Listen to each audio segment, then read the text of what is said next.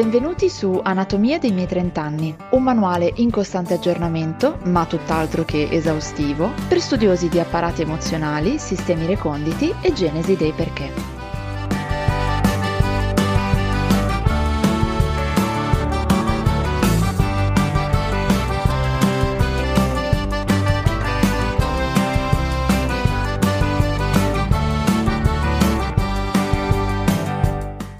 Questo è un episodio a cui tengo molto ed è anche un episodio spin-off. Sì, perché parlando di cerchi che non si chiudono l'altra volta, non ho potuto fare a meno di pensare al più grosso, grasso cerchio inchiudibile della mia vita, quello degli anni in cui ho vissuto a Tripoli, in Libia, che è uno dei periodi che ricordo con più affetto. Lo conservo sotto una sorta di campana di vetro che rende tutto perfetto, come per magia. E in realtà mi piace ricordare quegli anni proprio così, un po' idealizzati, una cosa va chiarita subito. Io all'inizio in Libia non ci volevo andare.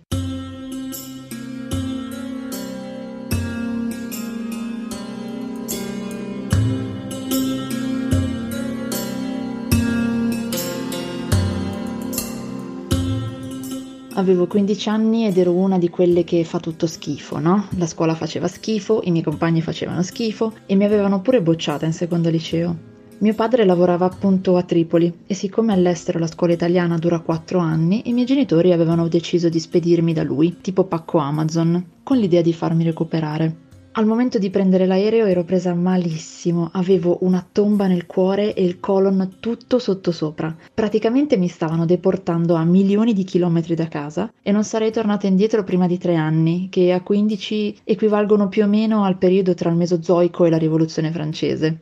Certo, in Italia faceva tutto schifo, come dicevo, ma la Libia avrebbe fatto schifo al cubo, ne ero certa. Poi è successo che poco prima di atterrare mi sono affacciata dal finestrino dell'aereo e ho visto questo mare di vetro blu che all'improvviso in modo nettissimo diventava terra rossa e secondo me è stato lì che mi è germogliato l'amore, proprio a prima vista.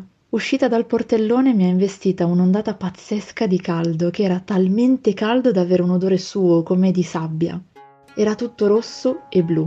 Io ero in Africa. Era il 4 luglio del 2004, non lo scorderò mai. Quelli della Libia sono stati innanzitutto gli anni in cui ho preso coscienza di alcune cose importanti. I miei compagni di classe non dovevano fare per forza schifo, anzi potevo avere tanti amici, piacere ai ragazzi e perfino prendere dei buoni voti a scuola. A 15 anni sono quelle le priorità ed erano vette inesplorate che mai pensavo avrei raggiunto. C'è stato un periodo in cui insieme ai miei compagni andavamo a mangiare fuori il giovedì sera, che è come il nostro sabato visto che il giorno di festa per i musulmani è il venerdì. Io ero quella che abitava più vicina al ristorante e si era creata questa routine di trovarsi tutti da me prima di andare a cena. Mi piaceva veramente tanto essere un piccolo punto di riferimento per tutti perché era così diverso da come vivevo in Italia. Non so se anche mio padre fosse altrettanto contento di trovarsi dieci adolescenti in salotto ogni settimana, però tutto sommato ci lasciava fare.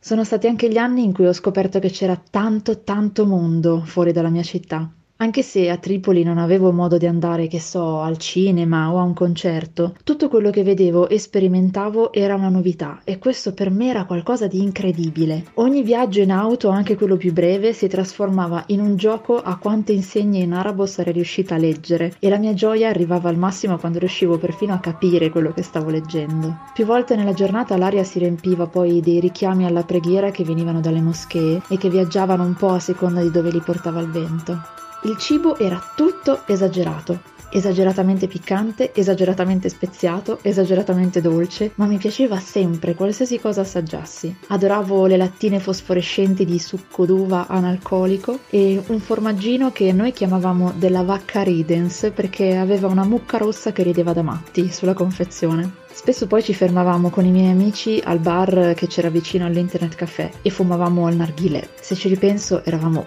proprio delle mezze calzette, secondo me ce lo preparavano quasi scarico, però quanto ci sentivamo tosti. Potrei stare ore a parlare di tutto quello che sono riuscita ad assorbire e anche dei lati ombrosi in realtà che intravedevo ogni volta che incrociavo una gigantografia di Gheddafi nelle sue pose imperiali e ce n'erano tante, davvero davvero tante. Ora però mi interessa che passi un concetto molto semplice. Per me casa mia era la Libia. Anche se a un certo punto è arrivato il momento un po' tragico in realtà di tornare in Italia da mia madre per fare l'università, mio padre continuava a lavorare in Libia e stavamo perfino pensando di aprire un ristorante italiano a Tripoli. Conservavo nel portafogli il mio tesserino di identità in arabo e usavo i vecchi dinari come segnalibro. Ogni estate e ogni Pasqua salivamo sull'aereo e andavamo a Tripoli. Davo per scontato, insomma, che saremmo rimasti per sempre legati a doppio filo con la Libia. E invece no. A un certo punto è arrivato il 2011, primavera araba, rivolte popolari, uccisione di Gheddafi, guerra civile, questo tanto per fare una sintesi molto molto estrema. Nel giro di poche settimane gli espatriati hanno dovuto organizzarsi una fuga che aveva del roccambolesco e mio padre è rientrato in Italia. Sulle prime sembrava che le cose si sarebbero sistemate nel giro di poco, mai avremmo pensato che sarebbe stato impossibile tornare a Tripoli.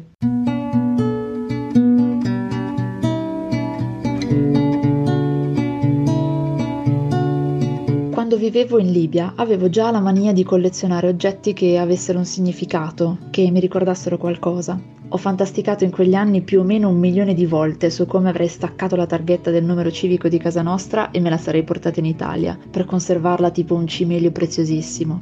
Mi è sempre sembrata una roba da teppista, eh? quindi alla fine non l'ho mai fatto. Ma nel 2011 sono arrivata a pentirmi di non aver avuto il coraggio. Tanto era il bisogno di aggrapparmi a qualcosa di materiale che fosse un pezzo di casa. Abbiamo lasciato tante cose là, proprio nella convinzione che saremmo tornati. Libri nei mobili, vestiti, quadri dipinti da amici che non ci sono più. Secondo le ultime notizie che abbiamo avuto, probabilmente non è rimasto nulla e nella nostra cucina è stato allestito un ufficio o qualcosa del genere, chissà perché e chissà da quale inquilino.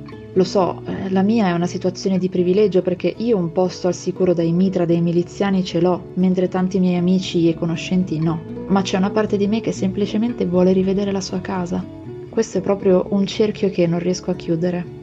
Non molto tempo fa ho messo in una scatola tanti oggetti che venivano dalla Libia e che ancora mi capitavano fra le mani. A un certo punto ho proprio deciso che portavano sfiga che forse era un modo un po' indolore per dirmi che era ora di forzarla un momentino, la chiusura di questo cerchio. Non tengo più il mio tesserino di identità nel portafogli e non uso più i vecchi dinari come segnalibro. C'è un oggetto però a cui non riesco davvero a rinunciare. La chiave di casa di Tripoli.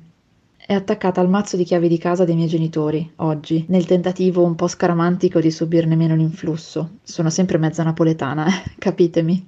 È l'unica eccezione che mi sono concessa, perché va bene voltare pagina, ma va bene anche tenere acceso un lumicino di speranza, no? Chissà se anche voi avete degli oggetti che sono diventati un po' degli amuleti o dei simulacri di tempi che non volete lasciare andare. Se avrete voglia di parlarmene sarò felice. Trovate i contatti nella descrizione dell'episodio. Io come sempre sono Emanuela, spero di portare avanti questo percorso insieme a voi e chissà, magari presto o tardi ci scopriremo a vicenda, raccontandoci le nostre storie. A presto!